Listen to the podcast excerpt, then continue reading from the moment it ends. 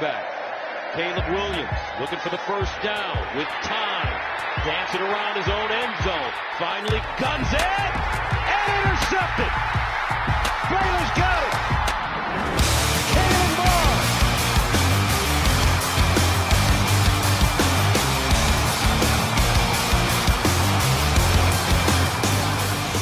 Going on, everybody? Welcome to the Sooner Nation podcast. I'm Matt. He's Rich. Uh, all things Oklahoma. We need to get in here and discuss these. Oklahoma playing for the first time in a long time with its back against the wall as the Sooners get ready to host the Cyclones this Saturday morning, 11 a.m. kickoff. And Oklahoma's not in the Big 12 championship game uh, with the win over Iowa State, and they're certainly not out of the Big 12 championship game with the loss to Iowa State, but you just, I mean, a win certainly puts you in better position than a loss would. So we've got to break down the Sooners and the Cyclones, but we're going to start out with uh, keeping with the gridiron, but really moving over towards Lincoln Riley and the coaching rumors that are coming out this week about him uh, going to LSU, LSU, uh, LSU, uh, jumping on a plane to Baton Rouge, all that stuff. You know, these rumors go back even to the bye week uh, when Riley missed his press conference for a personal matter. Um, Rich, on a scale of zero to 100, what is your stock on Lincoln Riley to LSU rumors?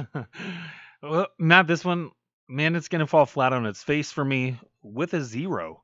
And the reason why is when we look at Lincoln Riley and we look at the perception around the athletic program towards Lincoln Riley as a, a head coach, it's Uh-huh. very favorable. And Oklahoma has consistently backed up that mindset and that view of him by contract extensions, by bonuses, different things that have been included in those contracts. What I'm looking at is an LSU program that won a national championship just a couple of years ago and is now, I, don't want to say has hit rock bottom. Um, because they're not at the bottom of their conference. They're they're not a great team. They're not even a good team this year. I get the firing of of Ed Orgeron and looking for that next candidate and really wanting to hit a home run. But here's the thing, Matt, is why jump to an SEC program that needs rebuilding Mhm. instead of staying at the University of Oklahoma, which will become an SEC program, without the rebuilding process? No, that's a, that's a great point about about Oklahoma jumping into the SEC, and and you would think when you just look at the X's and O's, Jimmys and Joes, so to speak, as coaches like to say back in the day. Um, at this point, if, if Oklahoma jumped into the SEC next year in 2022, Oklahoma right now, right now, Oklahoma is better suited for SEC play than LSU is. I mean, that, that that's. I know people in Baton Rouge are going to go crazy over that statement, but it's the truth. Oklahoma has more tools, more assets, is in a better place as a program than LSU is right now for SEC play. So you got that going for you if you're Lincoln Riley. You're going into a rebuilding program. Have you watched LSU play this year? They're not good. They're not good. So, I mean, if you're Lincoln Riley, you're thinking, okay, I kind of, I kind of, I got a good thing going here in Norman. I'm competing for my seventh consecutive conference championship, or I could go to LSU and rebuild. Well, then you think about how much patience are the fans in Baton Rouge going to have if you go to LSU and rebuild. Let's not forget, Ed Orgeron won a national championship 18 months ago. Oh, but you know, he did this and did that. And okay, all right, fine. You know what? You fired Les Miles. He won a national championship. The last two national championship coaches from LSU have been fired by LSU. So what's the standard there? What what's the expectation? What's the level of patience going to be? $84 million. That's a lot of money.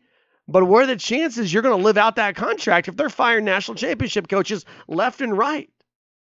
I, I think this is a non starter. I think there's a reason why the guys who get paid to cover Oklahoma football and Oklahoma sports, the guys who have the contacts and the connections and so forth, you're not seeing them write about this story.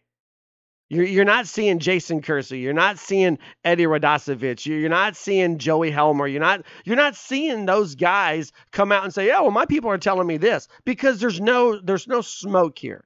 Now, I wouldn't go zero percent like you. I would I would go um, on a scale of zero to one hundred. I think I would go to about ten because it makes Mhm. sense. I don't I couldn't even tell you who the athletic director is at at LSU, but it makes sense that you would make a phone call to Lincoln Riley's or Lincoln Riley's people and say, "You know what? We have these assets financially. We can make this happen." And if you're Lincoln Riley, you benefit from that because you can go to Joe Castiglione and you can say, "Hey, you know what? Um here's the situation. We have gotten this phone call from LSU and this is what they think our value is." Now, there's always the risk of that backfiring. Why? Why is why is um, Dana Holgorsen making over a million dollars a year as the head coach for the Houston Cougars? It's because Houston said, "Here's what we'll offer you." Dana Holgorsen went back to the West Virginia administration and said, "Here's the value that Houston's placed on me. What do you guys think?" And West Virginia said, "Yeah, you should take that. you should go to Houston if they think you're worth that much. Then you need to go to Houston." I don't see that happening at Oklahoma. I just I just feel like when eh, we went through this with Bob Stoops as a fan base, you're going to go through it at Lincoln Riley. Anytime a big name school, a big opportunity opens up, th- those are the names that are going to circle through. But here's the question. Here's what it all boils down to for me. Outside of a financial gain, outside of a financial gain, what's in this for Lincoln Riley to go to Baton Rouge? Nothing. Oklahoma is a at worst. No, excuse me. At best, let me say that. At best, this would be a parallel move for Lincoln Riley. At best, it's not a step up. He's not going to Alabama. There aren't very many jobs in the nation that are higher on the food chain than Oklahoma. So at best, this is a lateral move. At best, it's a cash grab. And when has Lincoln Riley ever come across as a guy who's interested in a cash grab? Never. What's Lincoln Riley interested in? He's interested in, in developing quarterbacks. He's interested in winning football games. He's interested in being the head coach at the University of Oklahoma. He writes his own ticket here.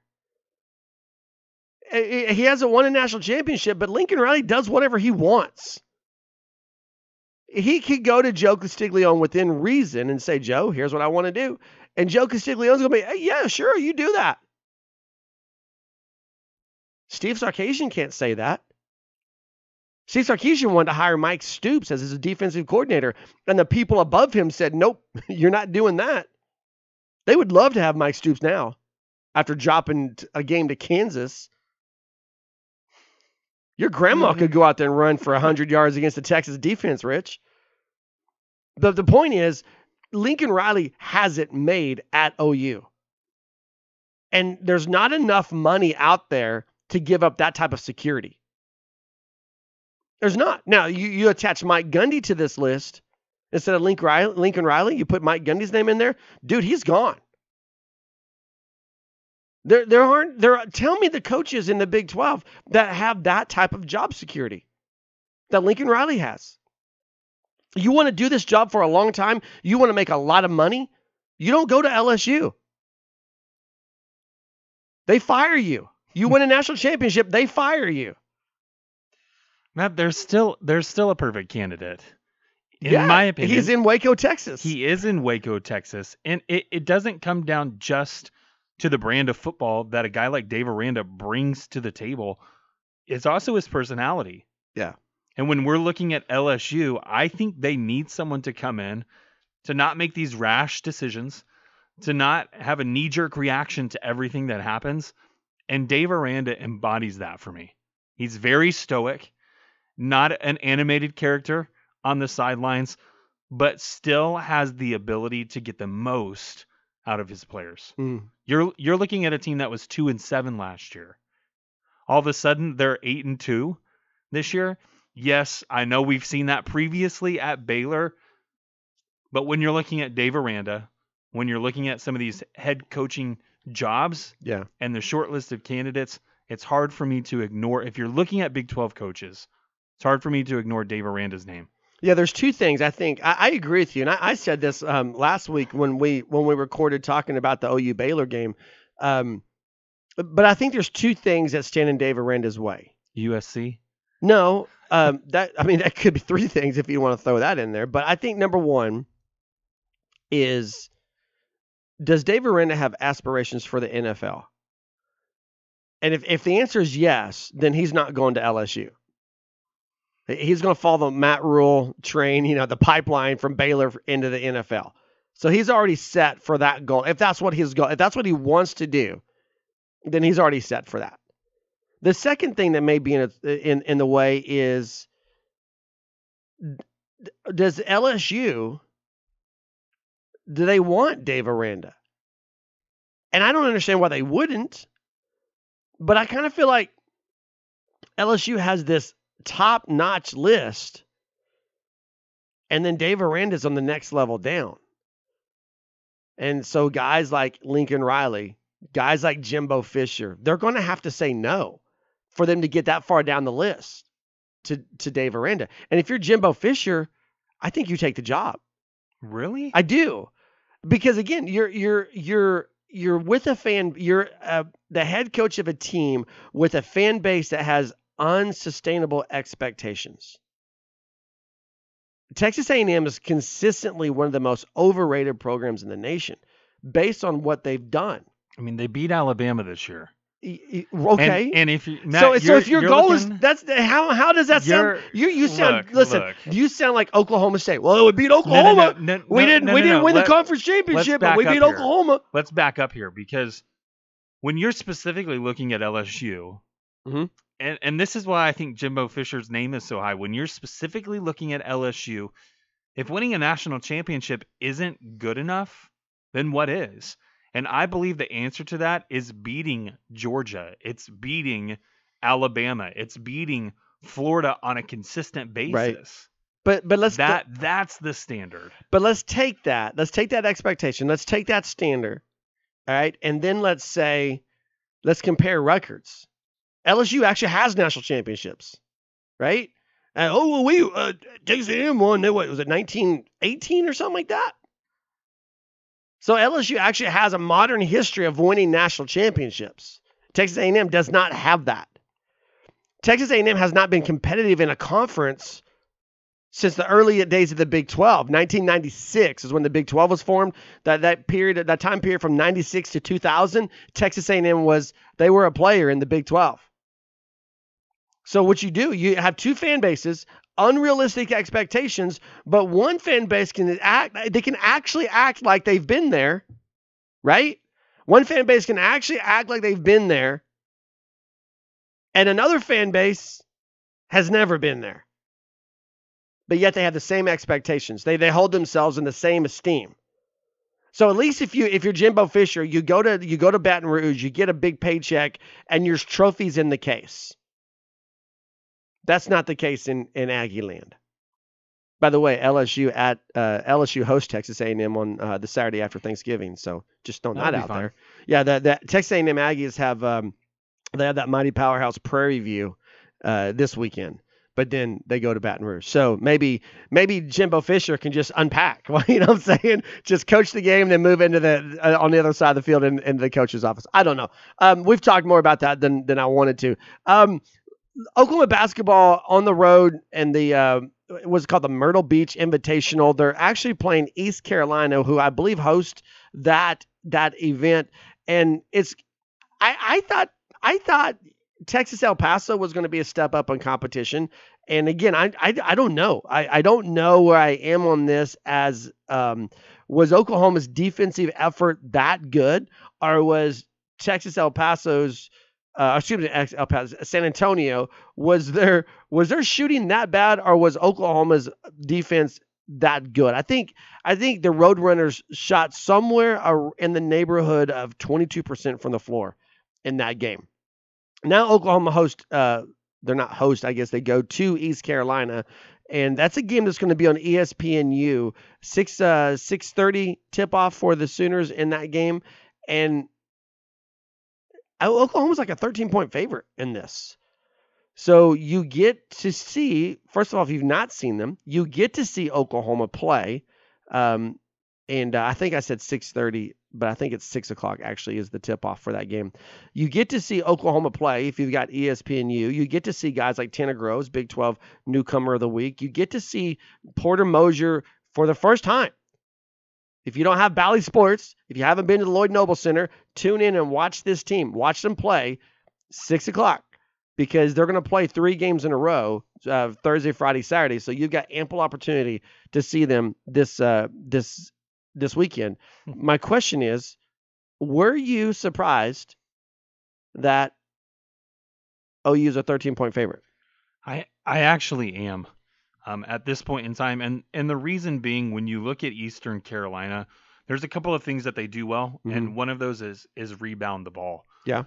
Oklahoma has gone. Granted, it's it's a very very limited perspective that we have of Oklahoma because they've played two games that actually count towards their record. Right. But in each of those contests, they've gone one way or the other. And Matt, you know me, I preach consistency hmm here. And what I know about ECU is that they're going to rebound the ball well, and it largely comes down to their length. How will they challenge passing lanes? Will Oklahoma be able to rebound the ball well? Will they be able to stop Eastern Carolina in tra- transition? These are a lot of the questions that I have, and it all comes down to this. This is a team that's composed of a majority of new faces. You have three guys who stuck around after the fact Right. as they were installing Porter Moser. It's not it's no slight to those guys, but even Porter Moser has gone on record saying this with Sports Illustrated is that this is an opportunity to build that team chemistry hmm that they need. It's it's their first road test of the year and we'll see exactly how well they perform. So yeah, I'm a little bit surprised that they're opening up as a 13 point favorite. I thought it would be a little bit slimmer than that, closer to 6 or 7. Yeah. So Eastern Carolina, three and zero on the season, and um, you know, Get that. Could you try again? yeah, I'll try again. Eastern Carolina, three and zero on the season, and here's those. Here's their three wins. They opened up the season with a seventy to sixty-two win over South Carolina State. I, I see. I did that pause there on purpose. South Carolina State. Uh, then they've beaten Newton. Um, and uh, excuse me, no, Newton was the guy their leading scorer, thirty points. Then they beat Western Carolina, and then they beat uh, who was their other one? I, I can't see it here on their schedule. Um, yeah, Western Carolina, and then and then they beat um, before uh, Kinesis. And so uh, sorry, Western Carolina was their last win. I totally botched that up. So South Carolina State, Kinesis, and Western Carolina three and zero. Now Oklahoma's got nothing to brag about. Okay, Oklahoma's got Northwestern State and University of Texas San Antonio. So there's, there, I think you're going to find out a lot about both of these teams when they take the floor uh, in th- this whole weekend for Oklahoma because Indiana State's there, Old Dominion's there. Should be a, a good week. I, I feel like the expectation as an Oklahoma fan is that the Sooners come home from this weekend with a 3 0 record. But I think tonight's game, as we're recording this Thursday night, will say a lot towards. If there's a chance to lose, I think clearly it's it's this first yeah, game. I, I agree with that. Okay, so we got to jump in. Oklahoma and Iowa State Sooners hosting the Cyclones for 11 a.m. kickoff. Uh, Richard and I are going to jump right in the middle of that right after this. Sooners and Cyclones, Rich. It's a game that um, you you put together. Eh, people don't need to know the, the, the back end of, of how our podcast works, but we alternate putting together the, the topics that we're going to discuss. And this was your week to put together topics. And one of the things that you said about this game with the Cyclones is it, is this a resume a resume a resume building game? And I my first thought when I saw that on on your agenda for for talking points is does it matter anymore? really? I mean, does it matter? Is it, is, I mean, first of all, this this game's not it's lost its luster. Had Iowa State beaten Texas Tech last weekend, this game would have had a lot more shine to it than what it does right now. Mhm. It's a necessary game for Oklahoma. You if you're the Sooners, you got to win this game because your backs are against the wall and you don't want to put yourself in a situation where Bedlam becomes a de facto elimination game because the last thing you want as an Oklahoma fan is to have Oklahoma State say, "Hey, we we ended your run to the Big 12 championship." Even if Oklahoma State doesn't go on to win the Big 12 championship, they're going to say, "We ended the streak. We ended the run." So you don't want Bedlam to be a de facto elimination game. You got to win this game if you're Oklahoma. But what this does to Oklahoma's resume, I don't think it matters Because the only the only time a resume matters if you're in contention with the college football playoff, and at number 13, Oklahoma's not in contention. They're not. And I, I've seen all these articles and all these things. Here's how Oklahoma can get back in the college football playoff after the loss to Baylor. I'll tell you how. You, next year. that's that's how you get back in the talk. Oklahoma's not making the playoff. I'm just going to say it right now, whether it's a bold prediction or whether it's just Captain Obvious. Oklahoma's not making the playoff. So therefore, when you talk about resumes, I don't believe this game matters at all. You got to win it because you want your hopes and dreams of Big 12 championship to stay alive. You want a you want a New Year's Six bowl. You want all those things that come with being a the prestige of the University of Oklahoma. But when you're talking about building a resume, what are we building a resume for? Unless we're talking about Lincoln Riley going to LSU. There's no no resume matters in this game, in my opinion. Yeah, I'd love to know your thoughts. Here's the thing: is the the national narrative is that Oklahoma does have that shot to get back into the college football playoff. I'm shaking my head. And so, a, as I read through some of these comments, as I read through some of these articles, I I had to throw it on the list because I'm looking at Iowa State, who's four and three in conference Mhm. play, Matt. I'm looking at an Iowa State team who who started the season ranked inside the top ten of the AP poll at number seven. I'm looking at an Iowa State team that no longer has a, a spot in the top 25 either. And I, I keep scratching my head and wondering how some of these individuals are labeling this game as a resume builder. Even if Oklahoma, who, by the way, I, I get they lost to Baylor, but let's just pretend for a quick moment that that loss doesn't take place. Oklahoma sitting at, at 10 and 0 on the Mhm. season. Is this a resume builder? Uh, my answer would still be a no. Because while I think Iowa State is a good football team, they're not a great yeah. football team. Is Iowa State a team that's capable of beating you on any given weekend? Yes. Yeah, Oklahoma State learned that the hard way. Is Iowa State a team that people hold in high prestige? No. I mean, you and I, I just went back and looked while you were talking. In our Big 12 power rankings Mhm. this last week, you and I both had Iowa State number six. So we have them the first team in the bottom half of the Big 12. That means there's five teams in the Big 12 that we think more highly of than Iowa State. And then we're guys who are in the conference. I mean, we cover these teams. We know these teams. We're in and out of them every weekend. I, I would venture to say there's probably not a lot of people who watch more football than I do on, on, a, on a weekend of college football. And I can tell you, there's no prestige right now with Iowa State. That's gone. And and it was already it was uh, already fluttering away before they went to Lubbock, Texas. So no, it, it no, it's not. And if it was if OU beat Baylor last weekend, that was your resume building win.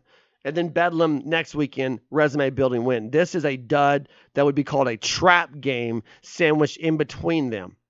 But there's no, first of all, there's no, again, there's no resume for Oklahoma. And so if there were, this current Iowa State team, it's a no win situation for the Sooners. Because you beat them, you're supposed to beat them. They're six and four. But if you lose to them, then what in the world are you doing losing to Iowa State? It compounds the current issues that Oklahoma is already facing. And to me, that's where you introduce the game topic of this weekend because this is a critical moment for Oklahoma football. We covered it. We, we talked about it last week. They were outplayed, they were outmatched, they were outcoached, they were outclassed. Everything that could go wrong in Waco went wrong in Waco. How do you rebound from that knowing because this is what they're dealing with? This is the mentality. At number eight, we're super disrespected. The, the playoff committee has no respect for us. We can't wait. We're going to go out and we're going to show the world. How dare they respect us? And then you go out and you get your butt handed to you by Baylor. How do you come back from that? That that's the critical thing you got to because Iowa State are they the best team in the Big 12? No. Are they one of the top four best teams in the Big 12? No. But are they good enough to catch you when you're having a pity party and beat the snot out of you? Absolutely. They can do that. This is a dangerous game for Oklahoma on Saturday. I'm going to jump on board with that final statement that you make. Matt, what, what we look at with Iowa State is they have the talent. The talent's been there. In fact, when we want to look even statistically about the defense, the defense has showed up every game. Now, they have the anomaly that is Texas Tech and a 62 yard field goal to end that contest. Mm-hmm. prior to that point, I want to say Iowa State was giving up 18 points per game, um, which would have easily ranked inside the top three, if not the top two. I'd have to go and look at that in the Big 12 conference alone. And so this is a team that, by the way, we're gonna I'm gonna give you a sneak preview of some of these true or false questions Uh-oh. that are coming up a little bit later. But Iowa State's three losses in conference have come by a combined 12 points. Mhm. So when they're losing, they're still in these games. I think Iowa State's got a shot to beat any team in the conference any day of the week. The question is is will they? Because they've proven that they can play tight games with teams that are better than them record-wise. They've proven that they can hang tough with teams that are better than them and then they've shown that they can beat teams that have a much higher national perception than they do a la Oklahoma State. Yeah. So is Iowa State a dangerous team? Absolutely. And I think when you look at Oklahoma, that question is how will they respond? They had the week off before Baylor. The unthinkable happened in the transition from that week off to game week, and that Oklahoma came out and and just wasn't able to compete at the same level for the extended period of time of 60 minutes Mhm. that Baylor was able to. And it, it led to this disappointing defeat. And I think there's a large propensity for that to happen once again. And and the to to compound that is this is the game that would salvage Iowa State's season. Been super disappointing. This is the team that beat you in the Big 12 championship a year ago. So how do you salvage if if you're Brock Purdy, if you're Breece Hall, if you're Xavier Hutchinson, you're the, these guys that everything was on you to to go and be a front runner in the Big 12 and you didn't do it. You underperformed. This is how you save the season. This is how you hold your head high because you come into Norman and you dethrone the Sooners. I mean, that's Oklahoma's got that going against them the next two weeks.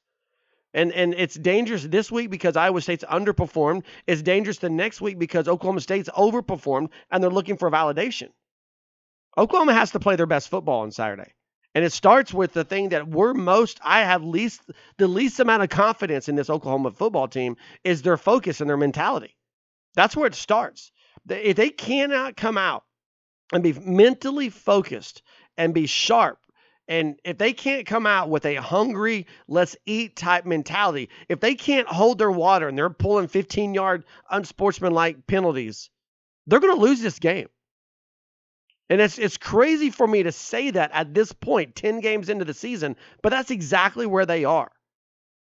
The the biggest key to this game on either side of the ball is the mental aspect or mental approach to Iowa State.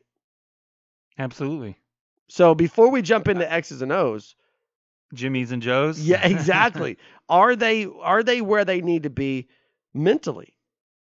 And that's on the coaches as well. Lincoln Riley, Lincoln Riley was not at his sharpest.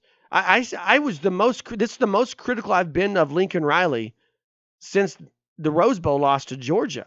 He was outclassed by Kirby Smart.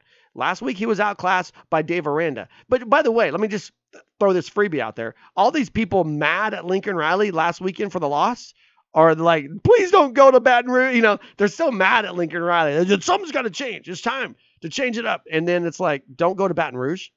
So anyway, it just it comes to me. It, it comes down to a mental state from the coaching staff forward, and and I'm I'm in favor of this coaching staff. I've got I've got no grievance against the coaching staff, but I'm tired of of, of hearing the phrase "we're close." I'm tired of hearing the phrase "we see what's wrong on film and we can fix it." I, I don't think you can. I think you have to. I think you have to play around it now. I think you have to readjust your schematics, and that's that's where this that's where I, I, I promise you this. Matt Campbell hopes that Lincoln Riley comes at his defense with the same game plan he had against Dave Aranda in Waco. He hopes that's what Lincoln Riley does. And if Lincoln Riley, he got some heat, but if that game plan is the very is the exact same thing, the delayed draws and the stretch plays and all that stuff, if that's the same game plan, the vertical passing game and skipping underneath, there's going to be problems next week. He he got some he got some heat for this loss. You lose to Iowa State at home with the same game plan, there's going to be problems. There there might be some people willing to re- actually help him pack his bags which still is a bad move. But I'm just saying, mentally things have got to change, philosophically things have got to change, and if they don't, it doesn't matter what you do schematically. That's that's the only point I'm making. Yeah. Um, I, I do think it would be foolish to come in with the same game plan. And if I, I know a lot of people like to use the definition of insanity, th- this would be playing out in real life. Mm-hmm. Absolutely. Once again, but here's the thing, Matt, is I, I don't know what happened last week, and I'm not going to claim to know what the mentality and what the mindset was, but I do believe it's a trickle down effect where the coaches came in with this mindset and then the players adopted it. hmm Because you do have leaders in this locker room who have the ability to sway the mindset. Do you though? Who are those leaders? Who? Yeah, so I, I'm glad that you've asked because I think you have one on the defensive side of the ball, and I think you're really having a lot of question marks on the offensive side of the ball. When I'm looking at the defensive side of the ball, it's on the back end. It's Delarrin Turner-Yell. He's the guy who sets the, sets the example. He's the guy who's coordinating what's happening on this back end. And we've seen when he's on the field, Matt, what happens? Players respond to that, right? hmm On the offensive side of the ball, I think it's very easy to point at the quarterback position, and it's equally as easy to forget just how young Caleb Williams is. He's still learning, he's still adjusting to the pace and the speed of this game, despite some of the early successes. Those are still things that he's learning as a true freshman in this conference. Needless to say, I don't have one guy that I would pinpoint as an individual who who can completely sway the locker room but I feel like on the back end of the defense, you at least have one hope. I, I mean, I, I get what you're saying, but I just don't know if I buy it. I You're loo- don't. You're looking for a Travis Lewis and a Baker Mayfield. I yes, and that guy's. I thought it was Caleb Williams. That guy's not on this team right now. Now Caleb Williams could develop into that guy. He's not that guy right now. I don't know who the leader is. I, uh, someone should should have said, guys, this is Baylor. This doesn't happen to us against Baylor. right, seventy-seven and seven. I I just anyway. Uh, I let let's talk more specifically schematics. Oklahoma's going up against an Iowa State defense that you mentioned. Um, they're averaging 20.5 points a game, uh, points per game allowed to their opponents. Just just giving up over 300 yards of offense, 306.8, and uh, they're more susceptible to the pass, if you will, than they are to the run. All that said, I want to see Oklahoma run the ball. I want to see Oklahoma line up and just run the ball because there's a problem with this offensive line when it comes to zone blocking. There's a problem with this offensive line when it comes to the guards pulling. There's a problem with this offensive line and getting to the next level of the defense and when you're supposed to do that, how you're supposed to do that, why you're supposed to do that. But what I think this offensive line can do is I think they can line up and move a guy to the left or the right and let a running back go through. But Oklahoma doesn't need to do these stretch plays. They don't need to do delayed draw plays. I want to see Oklahoma line up and come fast. Just come right downhill on these guys. And if Kennedy Brooks isn't your guy, then let's put in Marcus Major. I'm just saying, I, to me, you got to establish the run. You take away the run game, and you can beat Oklahoma. And Iowa State and Oklahoma State both can beat Oklahoma if the Sooners can't run. Texas Tech isn't on the schedule anymore. Just saying, okay, well, we're not going to run. We're just going to pass, pass, pass, pass. That team's not on the schedule anymore. If you're going to have success, if you're going to you're going to win three games to win the Big 12 championship, you can't do that without running the ball. So the very first thing for me offensively, I, I want to see them. They got to run the ball. Be it Caleb Williams, or be it Kennedy Brooks, or be it some sort of combination of Caleb Williams and Kennedy Brooks. You got to run the football. I I do agree with you, but from a slightly different vantage point and maybe perspective here, I think this one does come come down to the offensive line. Um, and one of the big keys for this Oklahoma offense is going to be them setting the tone and setting the pace.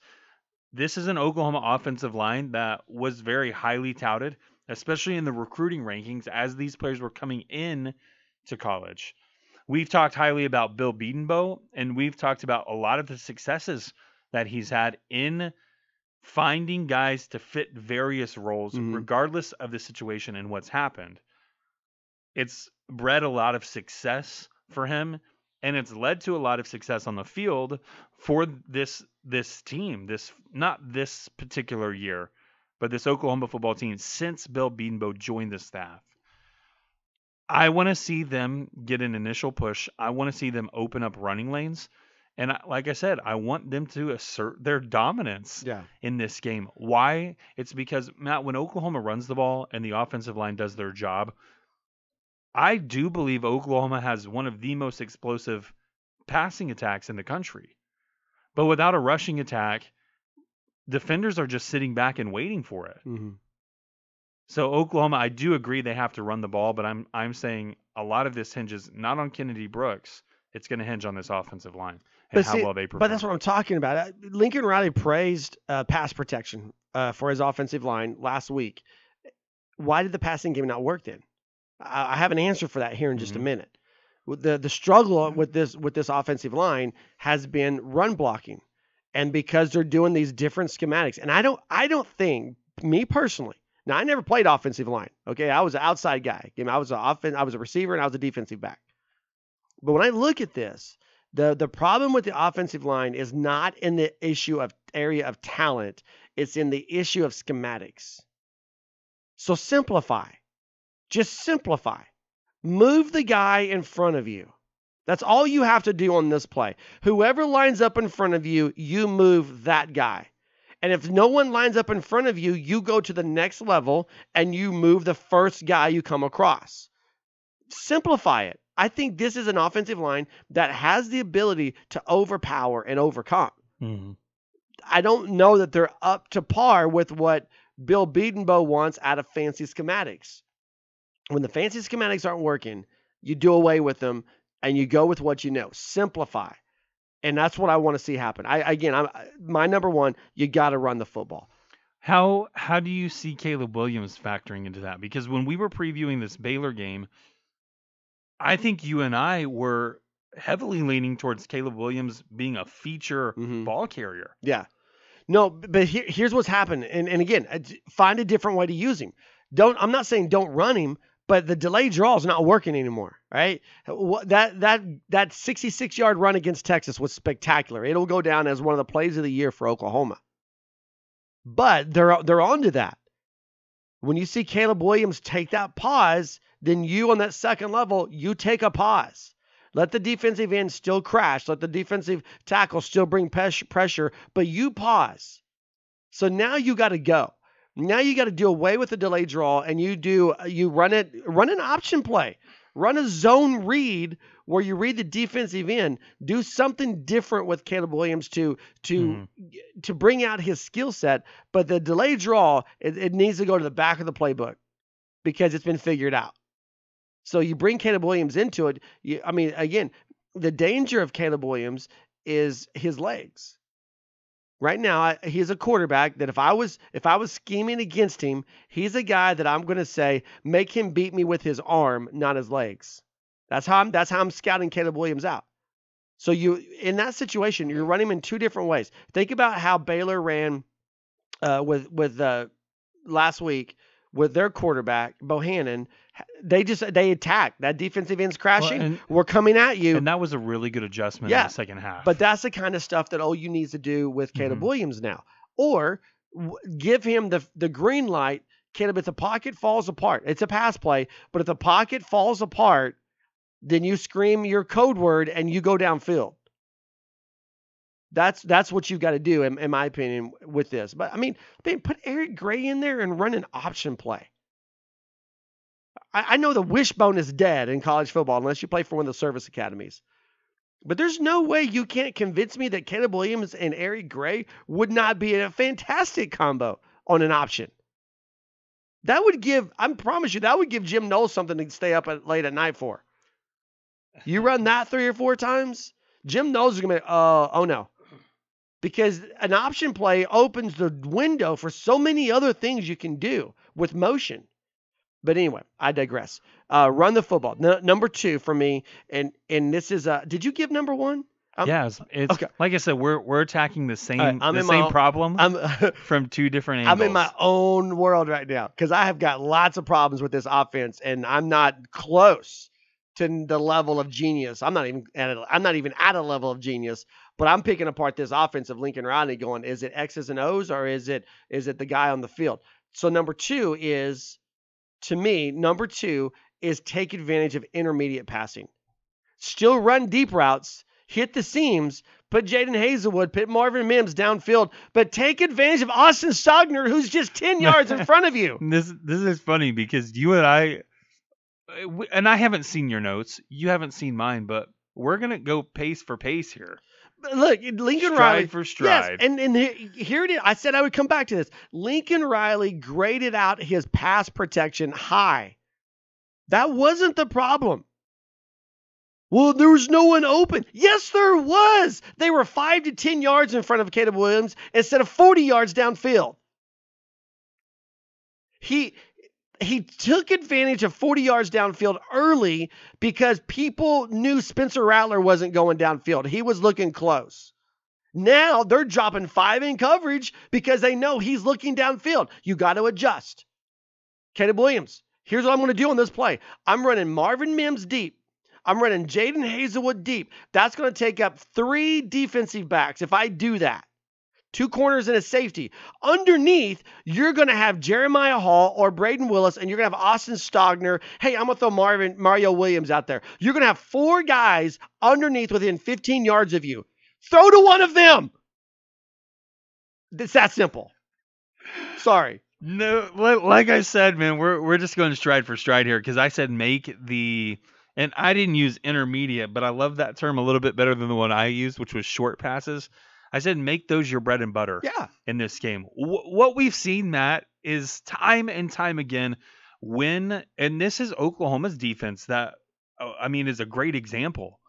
When giving that 10 yard cushion, because you're expected to throw deep, you're expecting these quarterbacks to throw the ball down the field and stretch it vertically. You're giving that 10 yard cushion. What what opens up? It is those short passes. Mm-hmm. And if you can take advantage of those, man, I don't I don't care if you're going to average 7 or 8 yards per Right. completion. Guess what that's going to do?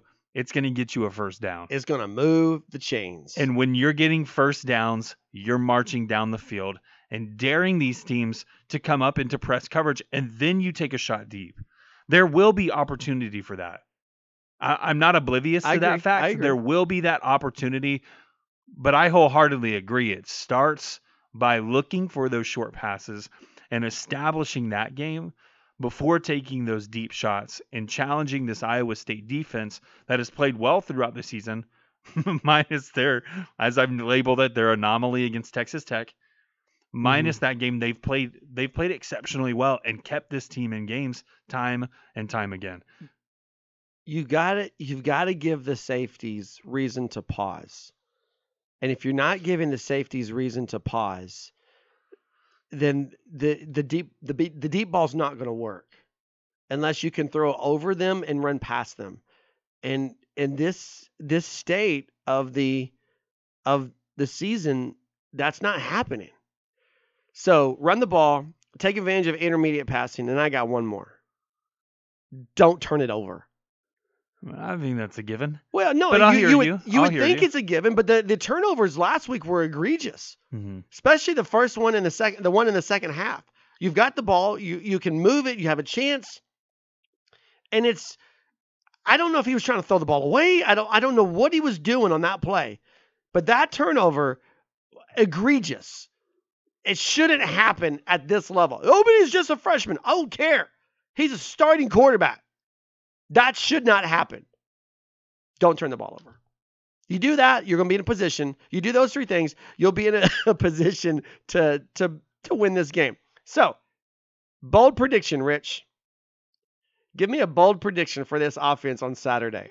Man, My bold prediction is they score more than 14 points. Yeah, that's a bold prediction after last week.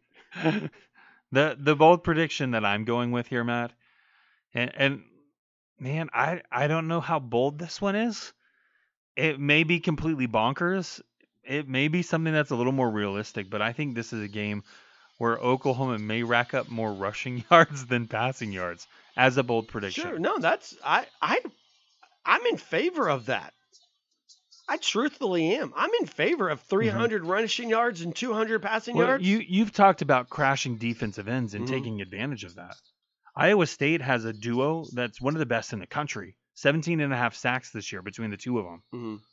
I'm not going to try to pronounce their names, so we're just going with the duo as the name of these two individuals. Needless to say, if you have guys that are pinning their ears back and looking to get in the backfield, Mhm. regardless of if they have to go wide or not, utilize that. Utilize that momentum. And that that's where I think a guy like Kennedy Brooks can really take advantage of a defense that's coming after the quarterback. Yeah, and what and, to me, even a guy like Brayden Willis or Jeremiah Hall, just right on the back side of that guy. You know, the defensive end crashes, and you pop, pop a little screen out in that situation behind the line of scrimmage, so you can already have linemen downfield. I mean, Lincoln Riley will figure it out. I I'm I am full, um, I am in full belief that Lincoln Riley will figure it out. I'm just saying, if he doesn't this Saturday, it's going to be bad. It's going to be bad. Uh, player who must perform. Give me your offensive guy you're watching on Saturday. Um, I, think this is an easy one, and it is Caleb Williams. I wrote down offensive line, um, but I feel like that was my cheater's way out. Mm-hmm. Um, I will go with Caleb Williams. Okay. and, and we're we're including quarterbacks this. Yeah, This yeah, yeah, around, right? absolutely. We have to after a game like last week. Yeah, Caleb Williams. I think you saw a little bit of the immaturity in terms of the game. Yeah. Um, from him against Baylor. Of course, you're looking for a guy to improve, and no one's expecting a perfect game from a true freshman. Now, now some people might, and I may have misspoke, but I'm not one of them. Mhm. I'm not expecting a, a perfect game, but I am expecting an individual who can go in and, and manage the game and not put their defense on the field time and time again by virtue of a turnover. Okay. Caleb Williams has that capability. And, and I think some of it, again, we've talked about coaching. I'm not going to continue to harp on that. Um, but this coaching staff needs to utilize the talent that is Caleb Williams to its fullest. And I think if they do that, then Caleb Williams looks good, and we're not having this conversation. Okay. Um, let me ask you this question: What does this game look like last week if Gabe Brkic doesn't miss two field goals? I, I definitely think it changes the equation. That's why Gabe Brkic is my player to watch. My guy who has to perform is Gabe Brkic. You got to take It- advantage. yeah, and it changes the approach to the the entire game. Yeah. I mean, down the stretch, it changes the approach. Yep. Because you're not in this this hurry mode where you're you're having to throw Well, the you're ball leading. downfield. You're you're leading that game at the half if Gabe Brkic doesn't miss. Hmm. So anyway, all right, true or false coming up. Rich asking me the questions, and then we're gonna give you the defensive preview for this game against Iowa State, and then our Big 12 rundown, closing out the last 20-ish minutes of the Sooner Nation podcast. Hey, it's Kaley Cuoco for Priceline. Ready to go to your happy place for a happy price? Well, why didn't you say so? Just download the Priceline app right now and save up to 60% on hotels. So, whether it's Cousin Kevin's Kazoo concert in Kansas City, go Kevin, or Becky's Bachelorette Bash in Bermuda, you never have to miss a trip ever again. So, download the Priceline app today. Your savings are waiting. Go to your happy place for a happy price.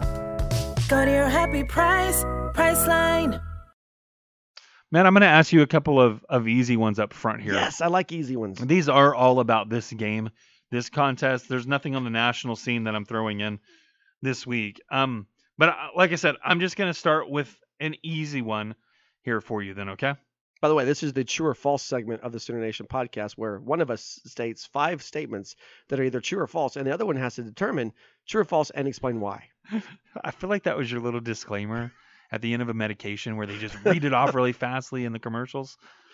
Man, um, so true or false? Despite a four and three record in conference play, the Cyclones are still a team that could upset Oklahoma. Oh, absolutely. We- And, and, and to save time, I'll say true, and for the reasons we've already discussed. But absolutely true. when And Charlie Kolar still scares me. I'm just going to say that. Yeah. We haven't gotten to the defensive breakdown, but Uh-huh. Charlie Kolar still scares me.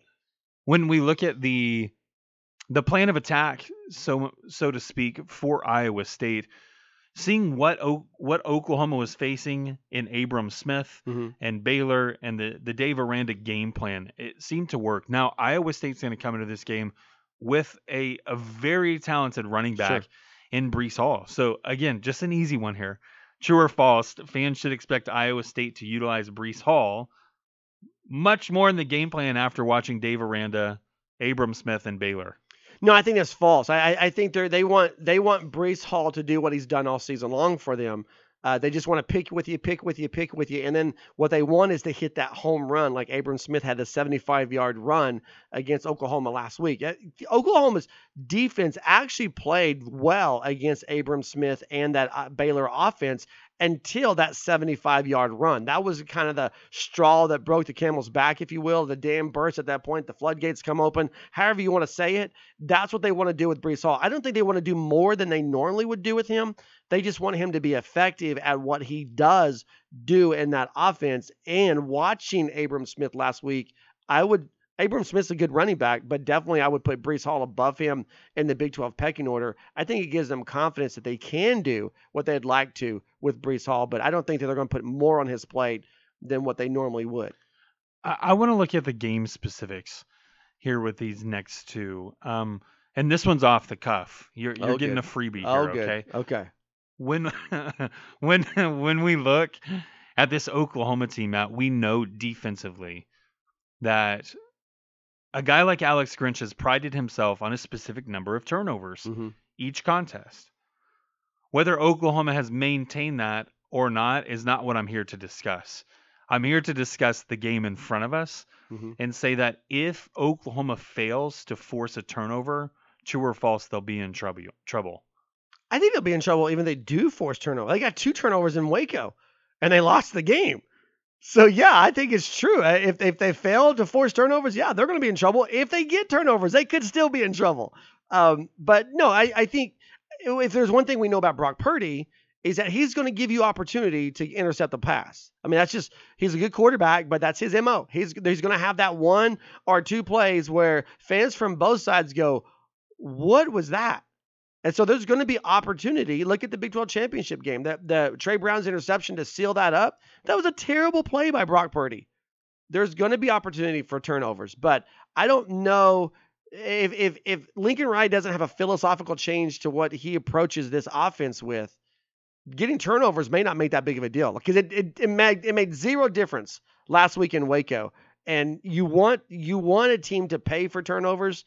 Oklahoma could not make Baylor pay for turnovers. I think the bigger question is, I'm going to reword your question is if Oklahoma can't make Iowa State pay for turning the ball over, then they'll be in trouble. That's where that's where the rubber meets the road right here, in my opinion. Okay. Fair point. Fair point. We'll change the question. We'll redo it. Just go ahead and scratch. I I'm teasing on that one. Now, I, I've mentioned Iowa State's defensive ends. I've mentioned how successful they've been this year. Mhm. The key matchup, true or false, the key matchup is how will Lincoln Riley mitigate the crashing defensive ends? No, that that's true, and, and it goes back again the first half of this podcast what we talked about with what they do with Caleb Williams because the last thing you're going to want to do with Caleb Williams against this defense is have him sit in the pocket.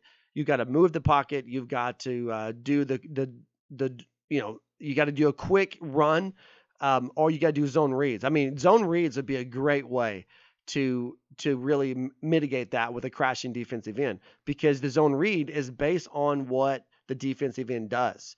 And so uh, Lincoln Riley's going to have to have a game plan for this. Should have should have been the game plan last weekend. I, I got to quit beating that dead horse, but no, it's true. That's that's crucial to Oklahoma's offensive success. So that's absolutely true.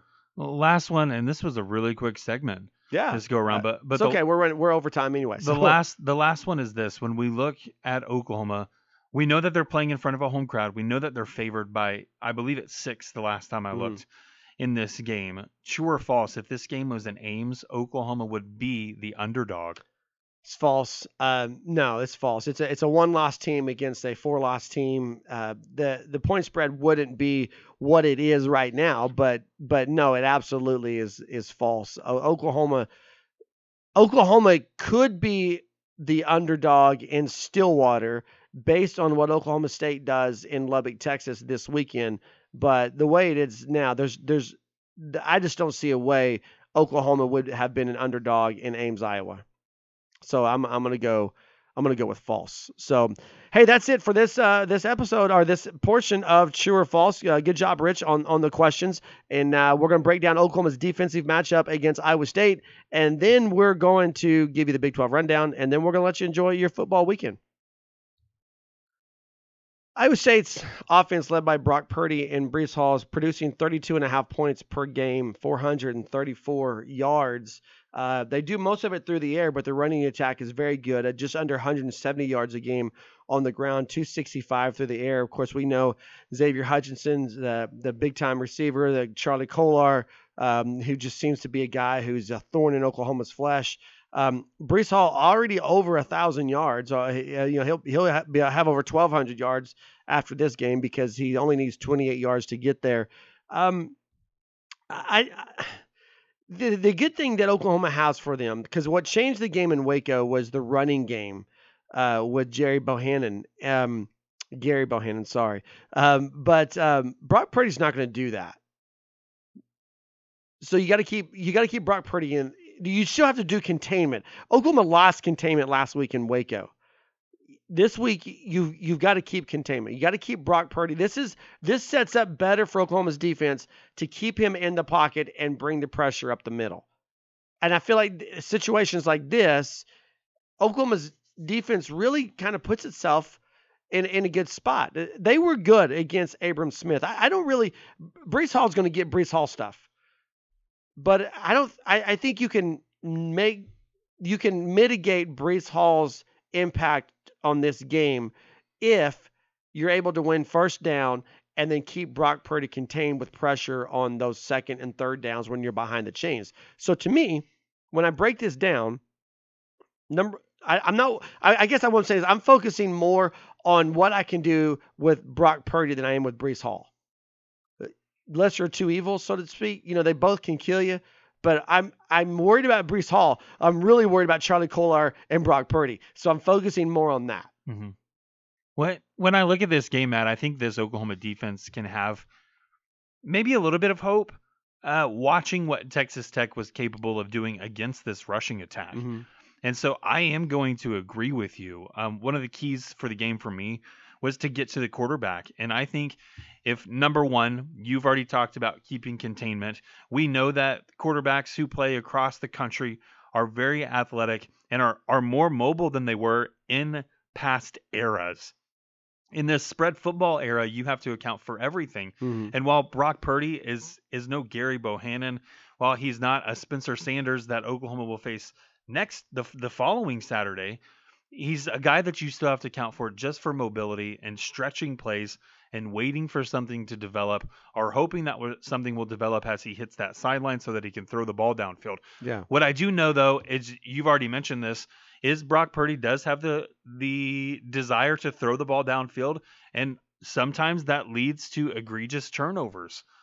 Oklahoma getting to the quarterback is going to put the ball into the air and I think a lot of those are going to be 50-50 toss-ups to a guy like a Charlie Kolar. Now, do you have a defender who can go up and challenge a tight end in terms of height and that jumping ability? Yeah.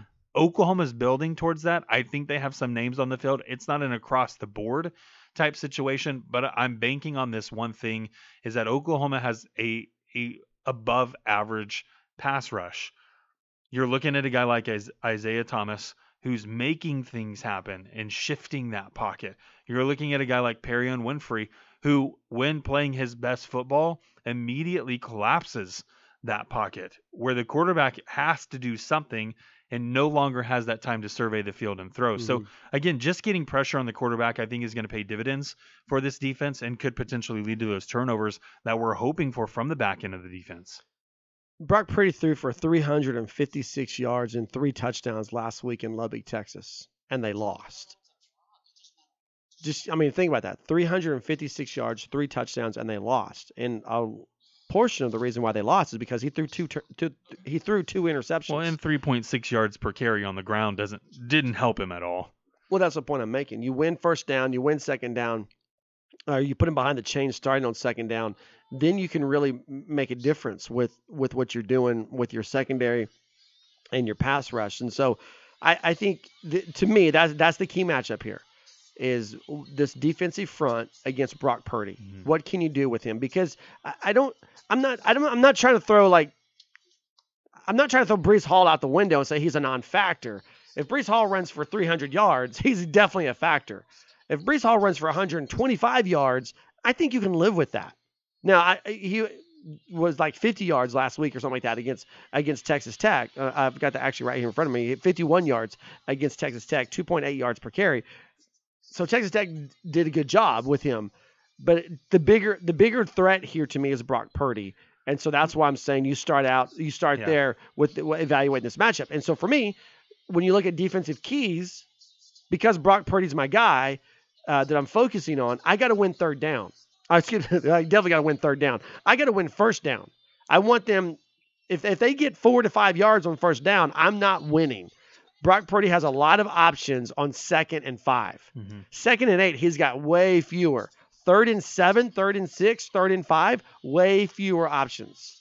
So that first down is huge for me. So my first, when I look at this defense, win first down. I, I am curious to know how much of the game plan and how effective a guy like Breece Hall was against Texas Tech was really determined by the fact that Texas Tech took a 17 point lead in a half. Mm-hmm. They were still leading by 10 points at the end of the third quarter.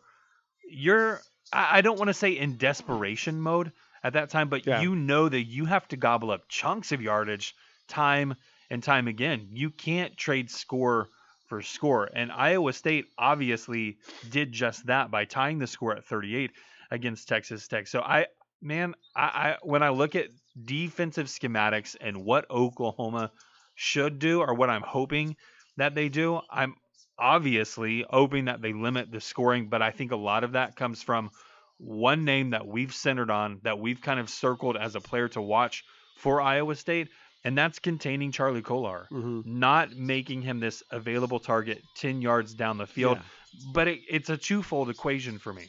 Because while you have to have a defender who can challenge him, you also have to have a defender who can tackle him. And Oklahoma's tackling has not been textbook here as of late.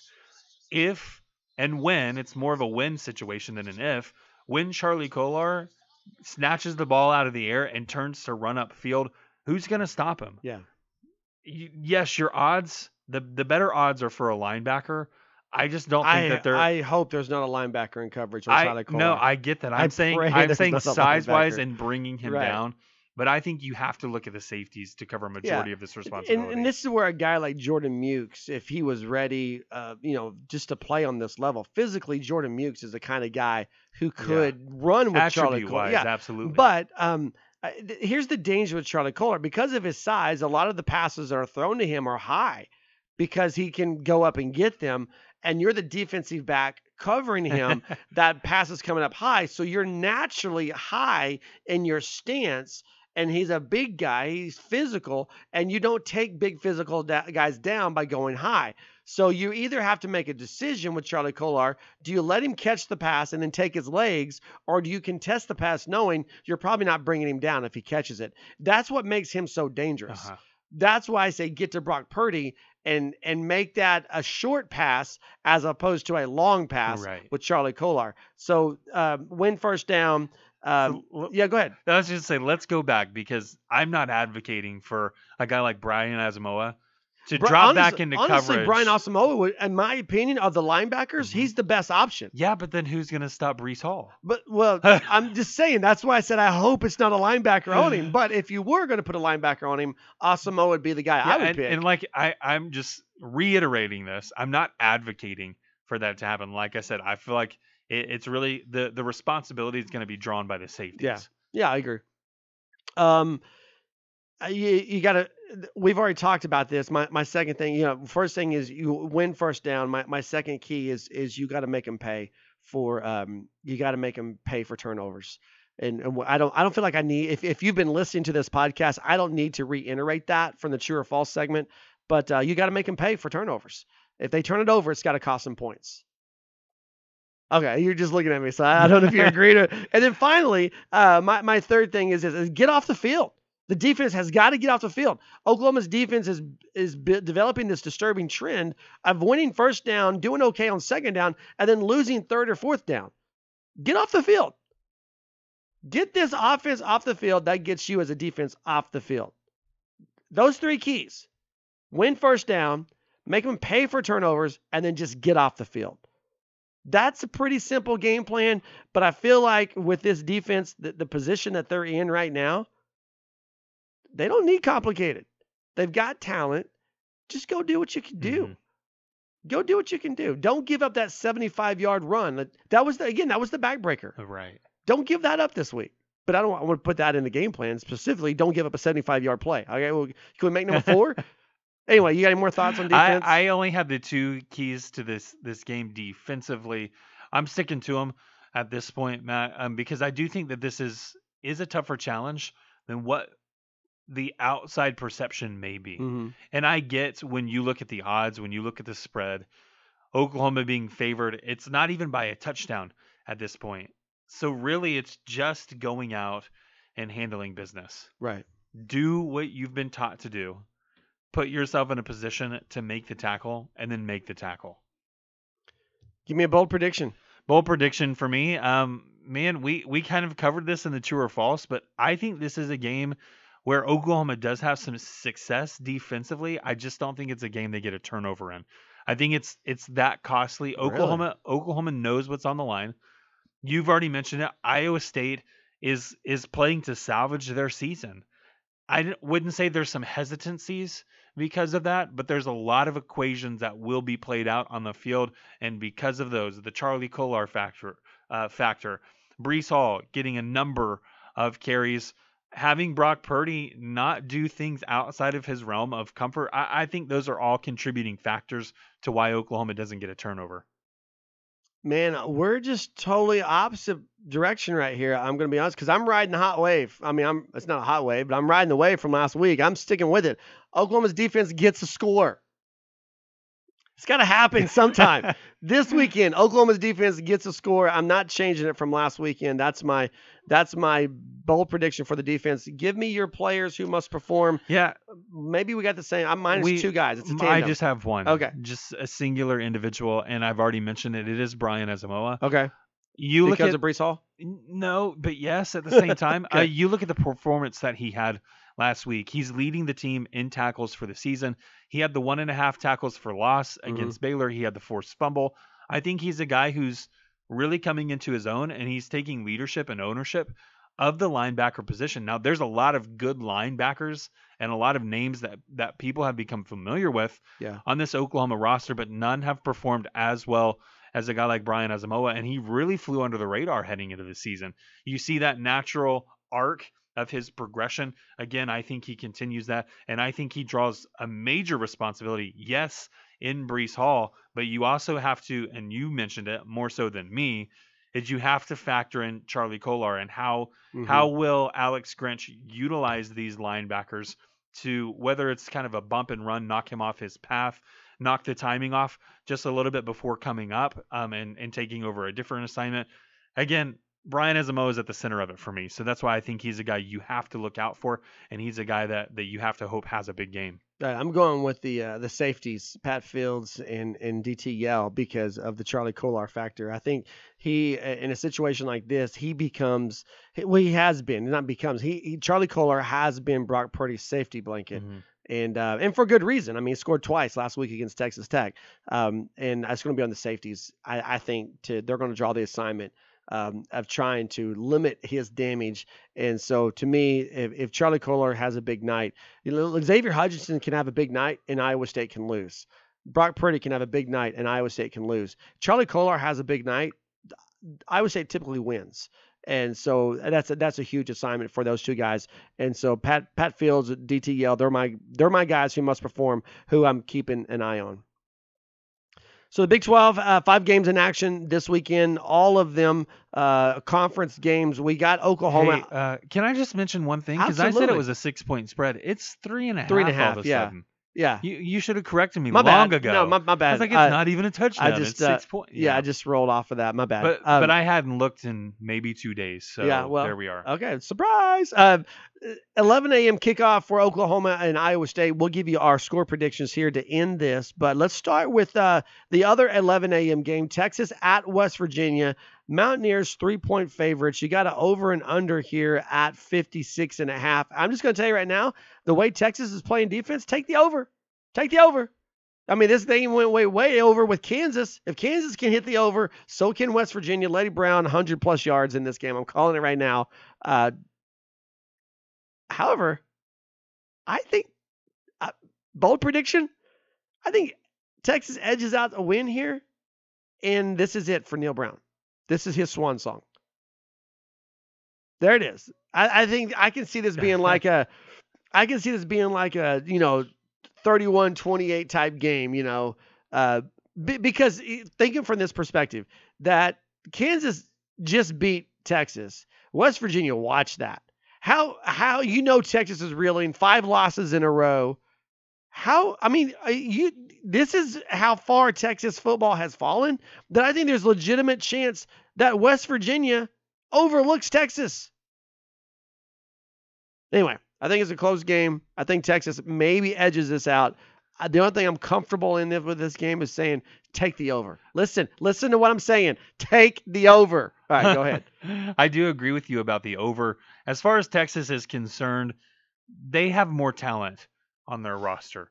That doesn't really amount to a pile of beans if you're not winning these contests. So while they have while they have the talent over West Virginia, I agree, Matt. This is a close game. I could see it being 30 to 24 in that kind of a range. But I do think Texas is going to get the win. I oh, get you're that with they're not me. favored. You're with me. You're with me that the Yeah. Bijan Robinson less Texas Longhorns. I get that are they're not win. favored in this one, Wow. but but I think they're going to win. Okay, I really thought you. I would surprise you on that. Three o'clock uh, Saturday afternoon, Kansas in Fort Worth to take on TCU. Uh, TCU is going to win two more games to be bowl eligible, and uh, this should be a layup right here for the Horned Frogs. Kansas coming off the win of the season for them over the Texas Longhorns. TCU a 21 point favorite over under 64 and a half. Um, TCU wins this game in my opinion. They win it by about uh, 10 to 14 points. Doesn't hit the over and certainly doesn't hit the 21 point spread. Uh, so we we're going to disagree ever so slightly. All right. TCU should have no problems here in winning this contest. I think that they're on the verge of covering it, which is going to push me over the fence and say that they do win this one by 21 points because I think Kansas scores twice at, at, at most against TCU, whereas TCU is just going to have their way with this Kansas defense. And when I say have their way, I'm not saying they're going to put up 70 points. I'm saying they're going to put up somewhere in the 35 range. Okay. So when you're looking at two scores, uh, I mean we're we're on the verge of that 21 point spread. Like I Alright. said, I just think TCU gets it. Clearly, there's some things that are changing. The Chandler Morris factor, how they're utilizing him, these running backs as well. It, it's going to be a, a tough task, a tall task for Kansas to slow them down. What are you doing with the over at 64 and a half? Uh, I'm taking the under. All right. Uh, Baylor. I mean, I'm thinking it's like 10 to 30 something. So Okay. I mean, I, I've got to take the under on that. all one. right. Uh, an odd kickoff time for the Big 12. 4:30 uh, Central Time. Fox Sports 1 Baylor at Kansas State. I find it ironic that Kansas State comes in here as a one point favorite over the Bears, who just manhandled Oklahoma. Baylor eight and two, Kansas State four uh, seven and three, four and three in conference, five and two for Baylor in conference play. The over unders fifty. Um, one point favorite. I, this is free money for me, in my opinion. Uh, unless Baylor comes in and sleepwalk, but they they they're back in the thick of it. I mean, they they need they need one more loss from Oklahoma to be in the Big 12 championship game. I don't see them overlooking Kansas State, and in doing so, I don't see them. I don't think they'll blow out Kansas State, but I don't see them losing to Kansas State either. Uh, this would be a huge gift for Oklahoma if they were to lose. A huge gift for Oklahoma. I don't see it happening. Kansas State being a one point favorite, it's free money here for me. Yeah, the one thing that I think is working against you in these odds, um, when we're looking at the spread, is the win streak. Kansas State has the longest win streak in the conference I don't At- care. at the moment, and that has to count for something. But Baylor clearly the better team. Oklahoma had the longest winning streak in the nation. I know, Played Baylor- a better team last week and lost. Baylor clearly the better team here, Matt. Baylor also the better coached team. I Okay. think that's what makes the Yeah. difference here. And knowing that you have a guy like Abram Smith who can simply run out the clock, I still think this is a close contest, but I think Baylor wins it. I think it's close. I, think Baylor wins by less than a touchdown. But again, if, if Baylor wins by a point, they cover being a one point under. I also think this one goes over the over. yeah, I'll take the over here as well. Yeah, I'm with you on that. if it's set at A 50 is pretty yeah, low, mhm. in my opinion. Um, okay, here we go. The nightcap uh, on Fox, Oklahoma State at Texas Tech. Texas Tech coming off of a huge win over Iowa State the weekend before. The radio crew gets uh, gets suspended for criticizing Big 12 officiating. Uh, Oklahoma State, they're rolling, man. They they win here, uh, they're in the Big 12 championship game. They've got their ticket punched. Um, Cowboys a 10 point favorite over under at 56 and a half. Again, I like a lot of overs this weekend, and this is one of them that I like. I don't know that I like Oklahoma State by 10 on the road, though. Oh, I sure do. All right. So you're you're going to take the Cowboys? Yeah, I, I think Oklahoma State, and it's largely because of the experience they have on defense. I don't think Okay. you you see a Texas Tech this. I don't think you see this specific Texas Tech team put up 40 points against Oklahoma State. I think it's half of that Mhm. roughly. But give me Oklahoma State to score at least 35. I'm going to put them at 38. Honestly, if I had to put a score prediction, it's 38 to Okay. 24. All right. So you would take the over? I would then? take the over, All right. and and I would take the 10. Okay, so that leaves us the big one Iowa State at Oklahoma. Again, 11 a.m. kickoff on Fox. Sooners are three and a half point favorites, as Rich just discovered. Uh, 59.5 is the over under here. Um, let's start with that. And Rich, are you taking the over on the under? I I am taking the over. Okay. In this game, I once again think this is a close contest. I think both teams are going to score at least 30 points in this one. This is not a game where 30 points wins you the contest. I think 30 points keeps you in it. Mhm. And if you're not scoring 30, it's because you're getting blown out. I'm taking the under. I'm going with the under, and I'm going off of what I saw last week from Oklahoma. I I don't have confidence in Oklahoma right now. I'm in a bad place as a fan. I'm going to pick Oklahoma to win this game, but I'm going to pick Oklahoma to win this game by like a point. No, just one. Yeah, I, I, It's a nail biter to Yeah, the end. 30 Edge to of your tw- seat. 30 to Are you 29. going? Yeah, I'm going. Bundle up. 30 to 29 is um is my score prediction for this game. 30 to 29 Oklahoma wins by Man. a point. I've I've got no confidence. Tell tell me as a fan, uh, you're a fan of this team, why should I have confidence in them? I I don't know. I, I don't know at all. Okay, so there it is. but, But here's the thing: is if you have no confidence in them, why would you not pick um, Iowa State to win this? I one? think they I think Oklahoma's the better team. I really do. I just don't they're they're terrible against the spread this year. Oh, I know that. They were they were the spread was four and a half last week in Waco, and they lost by what seven, four? What was it? Twenty seven to fourteen, right? They lost by Mhm. thirteen. So you're taking the under. Taking the under. I'm taking and I'm taking Iowa. Oklahoma to win by a, narrow margin. Yeah. So Iowa State to Mm, cover. I'm literally picking a one point win for Oklahoma. Okay, I, I'm I'm not going to do that. I'm just not going to do that. with I do agree with you. I think Oklahoma is the better team here. I think Oklahoma scores 35 to Iowa State's 31, giving Oklahoma. oh, you're the, so close. giving Oklahoma the cover by half a point. okay. Fair enough. Fair enough. All right. That's it for the Sooner Nation podcast. Thanks so much for tuning in. You can find us on uh, Apple Podcasts. You can find us on Spotify. You can find us on TuneIn Radio. Just about anywhere there's a podcast, you can find us. You can participate in the podcast. Give us your thoughts on true or false, all that good stuff by hitting us up on Twitter at Sports Heartland. Enjoy your weekend, everybody. Boomer Sooner.